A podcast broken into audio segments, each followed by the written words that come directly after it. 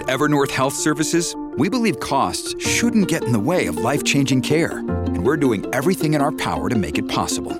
Behavioral health solutions that also keep your projections at their best? It's possible. Pharmacy benefits that benefit your bottom line? It's possible. Complex specialty care that cares about your ROI?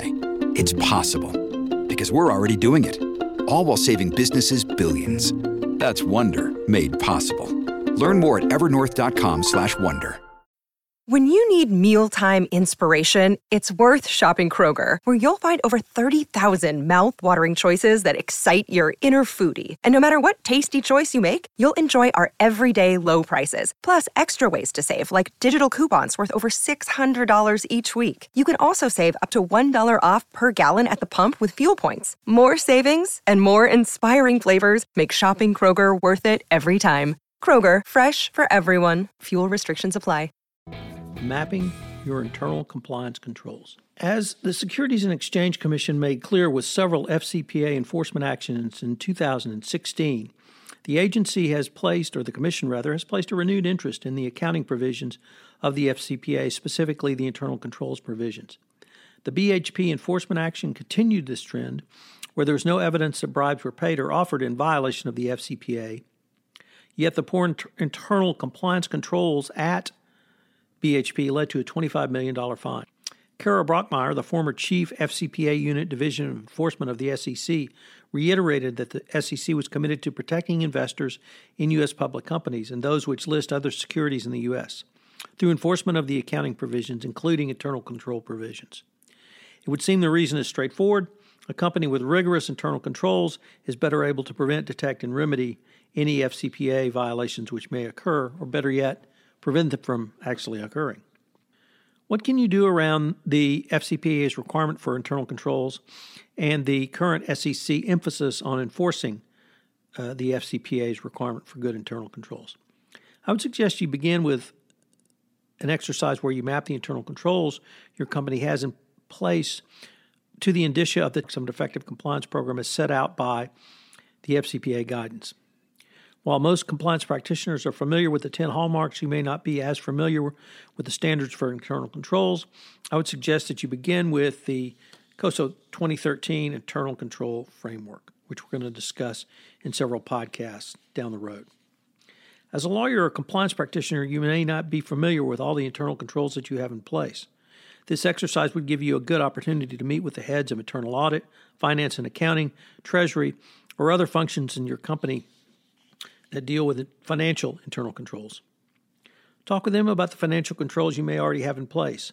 An easy example is employee expense reports. Every, every company I've ever worked for or even heard about requires expenses for reimbursements to be presented in a documented form on some type of expense reimbursement form. This is mandatory for IRS reporting, so all entities perform this action. How many controls are there in place? It is is it the employee who submits the expense reimbursement and are the is that employee required to sign it? Does the employee's immediate supervisor review, approve, and assign sign it? Does the party's employee does any party in the employee's direct reporting chain review, approve, and sign? Does anyone from accounts payable review, approve, both for accuracy and to make sure all referenced expenses are properly receipted? Is there any other review in accounts payable? Is there any aggregate review of expense reports? Is there any monetary limit over the additional reviews and approvals which occur? Now, if the employee has submitted expenses for activities that occurred outside the U.S., are there any foreign government officials involved? Were those employees identified on their expense report? Was the purpose of the meal, gift, or other hospitality recorded? Can you aggregate the money spent on any one foreign official or by a single employee in your expense reporting system? All of these are internal controls that can be mapped in the appropriate prong of the 10 hallmarks or other indicia of your best practices compliance program. You can take this exercise to the end of the, each of the five objectives under the 2013 COSO Internal Controls Framework and its attendant 17 principles. From mapping them, you can come up with a gap analysis to determine where you might need to implement internal compliance controls into your anti corruption compliance program. This can lead to remedial steps that you can take for example, you can recommend procedures be written for all key compliance areas in which there are currently no procedures, or existing procedures that can be updated to include compliance issues and clear definitions on how controls are to be evidenced. Through this, you can move to having to detect controls in place to having prevent controls in place whenever possible. As a chief compliance officer or compliance practitioner, this is an exercise you can engage in at no cost. You simply investigate and note what internal controls you have in place and how they may be a part of your anti corruption efforts going forward. As I previously noted, compliance is a straightforward exercise. This does not mean it was easy. This does that you do have to work at it, so it will not appear that you simply have a paper program or a check the box program.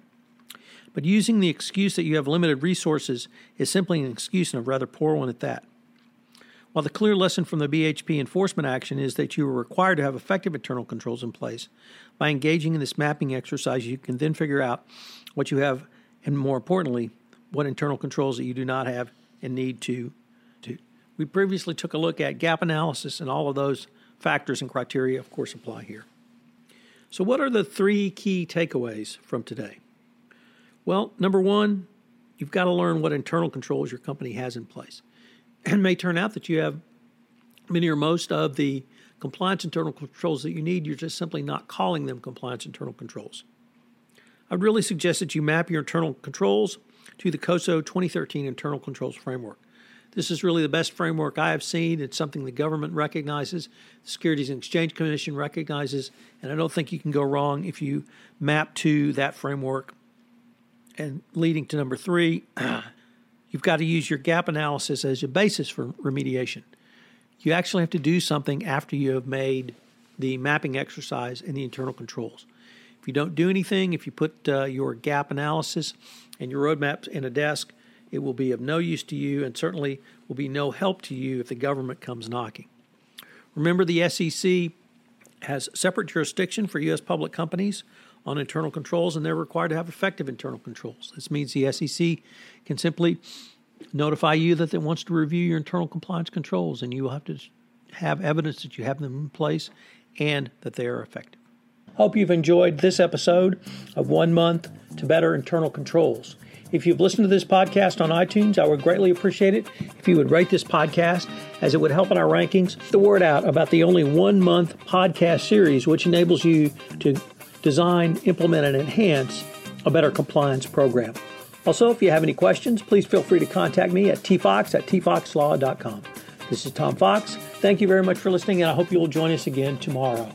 This production of 31 Days to a More Effective Compliance Program is a special production of the Compliance Podcast Network. I hope you will join me again tomorrow. This podcast is a part of the C Suite Radio Network. For more top business podcasts, visit c-suiteradio.com.